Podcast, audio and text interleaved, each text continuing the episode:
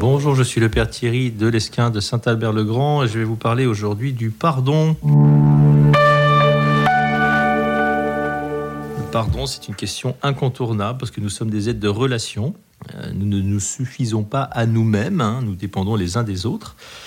Nous sommes des êtres de relation, nous avons besoin d'être aimés et d'aimer et nous sommes faillibles. Alors ça, c'est un problème parce qu'on peut blesser le prochain et puis on peut être blessé soi-même. Hein. on abîme ces relations qui sont pourtant vitales. Donc on a besoin qu'elles soient régulièrement restaurées. Hein. le pardon doit être reçu, doit être donné. Il y a plusieurs directions. Alors d'abord, on peut dire que le pardon, c'est toujours un don. C'est jamais un dû. La preuve, il peut être refusé. Hein. donc il y a toujours quelque chose de plus que la justice des hommes. Toujours le signe de quelque chose de plus grand euh, que, que, que l'homme, quoi, qui relève l'homme il dit que l'amour en fait dépasse le mal. Voilà. Hein, il procède en fait de, l'amour qui est plus grand que la haine, qui est plus grand que la vengeance, qui est plus grand que le ressentiment, que tout ce que vous voulez, et c'est un besoin vital. Alors, on a à pardonner aux autres, hein, euh, on a à pardonner aux autres, on a aussi à être pardonné par les autres, on a aussi à accepter le pardon des autres, on a parfois aussi à se pardonner à soi-même, et puis il y a même certaines personnes qui pensent qu'ils ont, du moins qui auraient à pardonner à Dieu, sur la conception de Dieu qu'ils se font, je vais revenir là-dessus. Mais avant toute chose, pardonner aux autres, je reviens sur ce premier aspect qui est souvent un des plus difficiles de notre histoire. Il y a des gens qu'on n'arrive pas à aimer. ils nous horripilent, hein, c'est plus fort que nous. Et donc l'idée de leur pardonner quelque chose, eh bien, nous est un peu étrangère. Il y a ceux qui nous embêtent tout le temps, hein, qui n'arrêtent pas de nous blesser. Jésus nous dit dans l'Évangile eh bien, qu'il faut pardonner jusqu'à 77 fois 7 fois, donc c'est très, très enthousiasmant. Hein. On se dit, mais comment est-ce que je vais faire un truc pareil? Et puis il y a ceux qui nous ont fait éventuellement des choses qu'on peut considérer comme impardonnables, des choses très très très lourdes, et on n'arrive pas à dépasser ça, ça peut être un traumatisme dans une vie.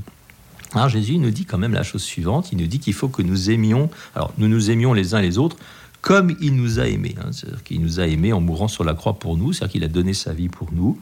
Il nous dit d'aimer même nos ennemis, donc ceux qui nous font effectivement du mal, alors que ce soit une petite chose du quotidien ou quelque chose de lourd, eh bien ce sont entre guillemets nos ennemis, quand nous ne sommes pas en guerre. Donc il faut qu'on aime en fait de l'amour même de Dieu. Hein, qui va jusqu'à pardonner l'impardonnable, qui va jusqu'à renoncer à sa propre vie pour l'amour de l'autre, pour l'amour de l'ennemi. Hein. Quand Jésus est sur la croix, et Père pardonne-leur, ils ne savent pas ce qu'ils font, ben, il pardonne l'impardonnable. On est en train de tuer Jésus, on est en train de mettre à mort le Fils de Dieu. Alors il y a un passage de l'Évangile qui, moi, m'éclaire euh, beaucoup pour euh, aborder cette question, c'est le lavement des pieds. Vous savez, de Jean, Saint Jean chapitre 13, ce dernier repas, ou ce repas en tout cas que Jésus vit avec ses disciples, que nous lisons le jeudi saint dans l'Église que nous nous mimons en quelque sorte. Moi, le, ministre, le prêtre lave les pieds d'un certain nombre de personnes pendant la célébration. Connaissez cet épisode. Hein. donc Jésus est à table avec ses disciples, il se lève de table et euh, il enlève son vêtement il met un autre vêtement à sa ceinture, il se met à laver les pieds de ses disciples, hein, les uns après les autres. Puis il arrive à, Simon-Pierre, qui là euh, n'est pas du tout d'accord, hein, qui dit Toi, me laver les pieds, jamais. Hein. Et Jésus lui répond Si je ne te lave pas les pieds, tu n'auras pas de part avec moi. Alors Pierre, euh, dirait Ouh là là, bon, alors, euh, alors lave aussi les pieds, la tête et tout ça. Jésus lui dit Non, non, quand on est déjà pur, on n'a pas besoin de prendre un bain. Vous êtes pur déjà, mais non pas tous, il pense à Judas, bien sûr. Et voilà. Et puis après, il finit et il revient à table, il se rhabille, il, remet son vêtement, il revient à table, il dit Est-ce que vous comprenez ce que je viens de faire? Vous m'appelez maître et seigneur et vous avez raison parce que vraiment je le suis. Si donc moi, le seigneur et le maître, je vous ai lavé les pieds, vous aussi, vous devez vous laver les pieds les uns aux autres. C'est un exemple que je vous ai donné afin que vous fassiez vous aussi comme moi j'ai fait pour vous. Alors, Normalement, ce texte, hein, il, est censé quand même un peu plus illustrer l'Eucharistie, puisque c'est celui que nous lisons le jeudi saint, jour de l'institution de l'Eucharistie, euh, la fête des prêtres.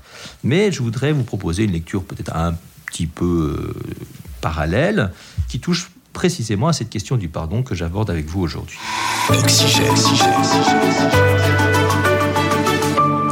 Que fait Jésus? Alors Jésus se lève de table, alors bien évidemment, il enlève son vêtement, il en met un autre, il s'abaisse aux pieds des disciples, c'est assez impressionnant.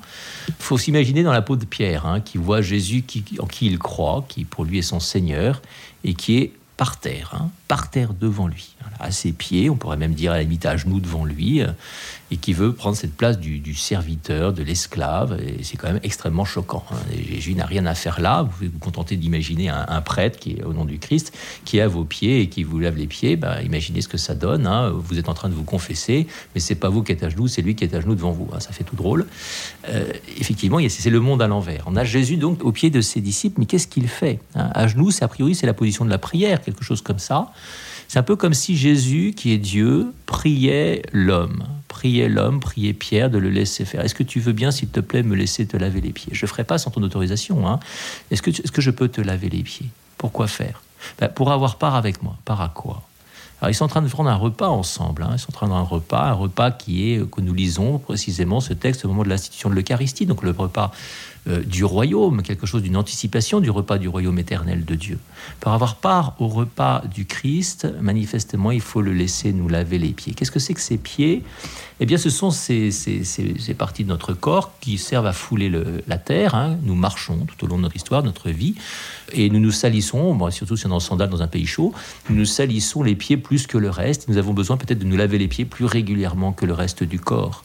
Et nous avons besoin que ces pieds soient lavés par un autre, peut-être parce que nous ne pouvons pas le faire nous-mêmes. De ce mouvement de Jésus qui se lève de table, qui enlève son vêtement, qui en met un autre, quelque chose de la passion bien sûr, hein, on va lui enlever son vêtement à la croix, il va être revêtu d'un linceul, mis sous terre, dans un tombeau, et puis se relever de terre hein, et reprendre son vêtement ressuscité pour la table du royaume, pour le festin des noces euh, de l'agneau. Alors, vous voyez que ça veut dire que Jésus, en mourant pour nous, fait quelque chose, il nous lave. Mais il faut encore que nous acceptions qu'il nous lave.